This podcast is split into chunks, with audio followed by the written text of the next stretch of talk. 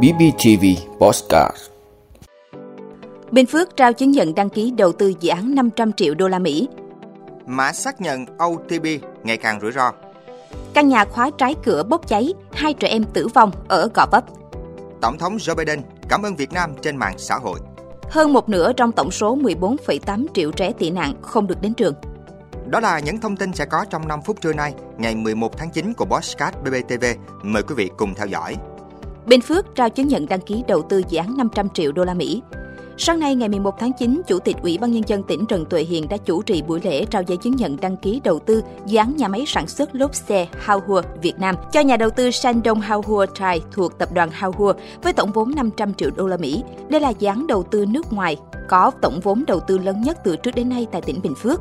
Dự án nhà máy sản xuất lốp xe Haohua Việt Nam triển khai tại khu công nghiệp Minh Hưng Shikiko, xã Đồng Nơ, huyện Hớn Quản, tỉnh Bình Phước, trên tổng diện tích thuê đất 43 ha.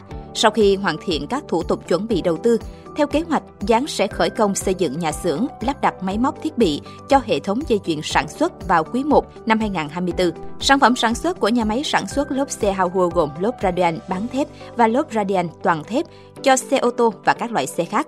Công suất sản xuất lốp xe tải Radian toàn thép không xăm với sản lượng hàng năm là 2,4 triệu bộ một năm và lốp Radian bán thép với sản lượng 12 triệu bộ một năm. Giá trị sản lượng hàng năm dự kiến đạt 770 triệu đô la Mỹ. Nhà máy sẽ giải quyết việc làm cho khoảng 1.600 lao động địa phương và 200 lao động nước ngoài. Sau khi đi vào hoạt động, theo kế hoạch là vào quý 3 năm 2025, tổng sản lượng tiêu thụ dự kiến của cao su thiên nhiên và cao su tổng hợp khoảng 120.420,7 tấn một năm được nhập khẩu từ Trung Quốc và tại Việt Nam. Trong đó, sản lượng tiêu thụ cao su tại Việt Nam khoảng 96.506 tấn một năm. Điều này có ý nghĩa đặc biệt quan trọng với tỉnh Bình Phước, địa phương có diện tích cây cao su lớn nhất cả nước với hơn 240.000 hectare.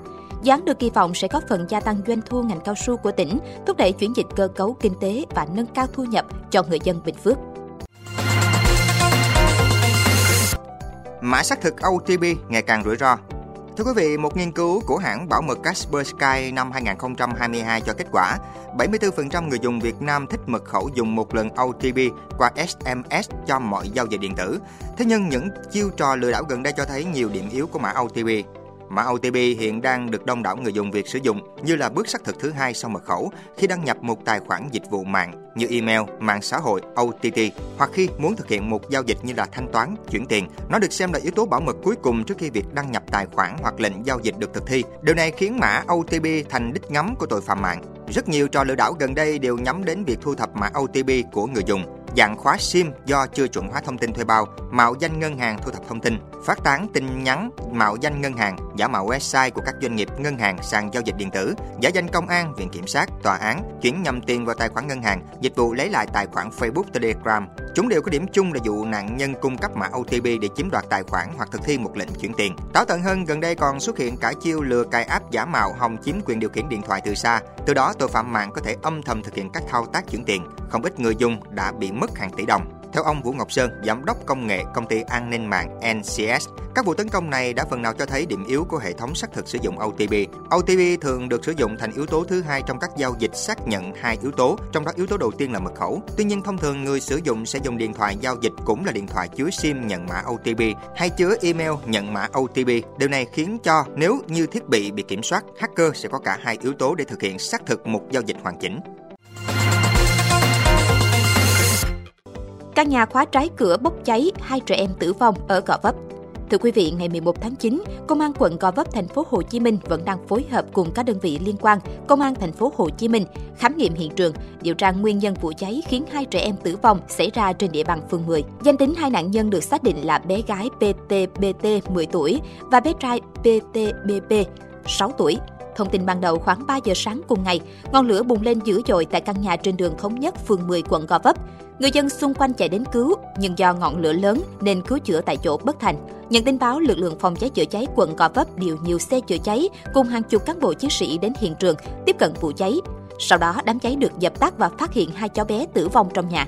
Theo lực lượng chức năng quận Gò Vấp, lúc 2 giờ sáng cùng ngày, vợ chồng nhà này đi chợ đầu mối Bình Tiền, quận 8 mua hải sản về để bán lại. Vào thời điểm trên, hai vợ chồng đã khóa trái hai cửa trước và sau, hai lối thoát hiểm, nên khi xảy ra cháy, hai cháu không chạy ra ngoài được.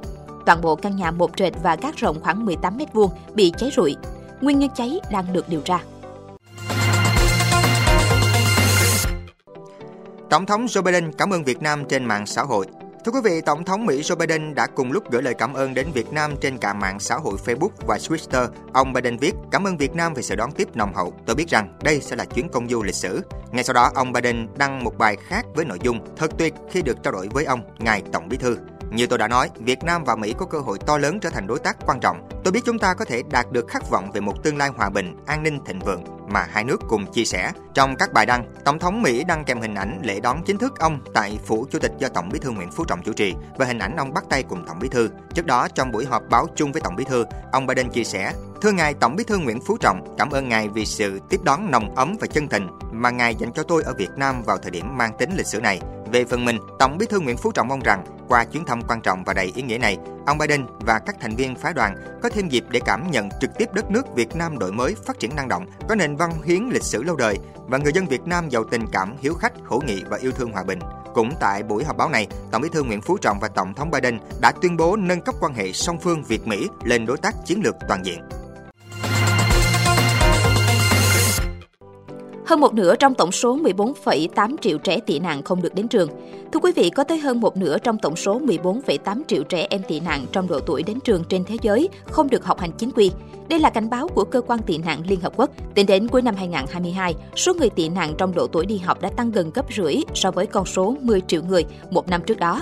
Tuy nhiên, chi phí giáo dục đang trở thành gánh nặng với những người này khi mà 1/5 số người tị nạn sống ở 46 quốc gia kém phát triển nhất thế giới và hơn 3/4 sống ở các quốc gia có thu nhập thấp và trung bình. Cũng theo Liên Hợp Quốc, thế giới hiện có tới 224 triệu trẻ em và thanh thiếu niên cần được hỗ trợ giáo dục khẩn cấp vì các cuộc khủng hoảng như xung đột vũ trang. Trong số này có 72 triệu em, chiếm gần 1/3, đang phải nghỉ học. Quý vị đã luôn ủng hộ các chương trình của Đài Phát thanh Truyền hình và Báo Bình Phước. Nếu có nhu cầu đăng thông tin quảng cáo ra vặt, quý khách hàng vui lòng liên hệ phòng dịch vụ quảng cáo phát hành số điện thoại 02713 887065. BPTV, vì bạn mỗi ngày.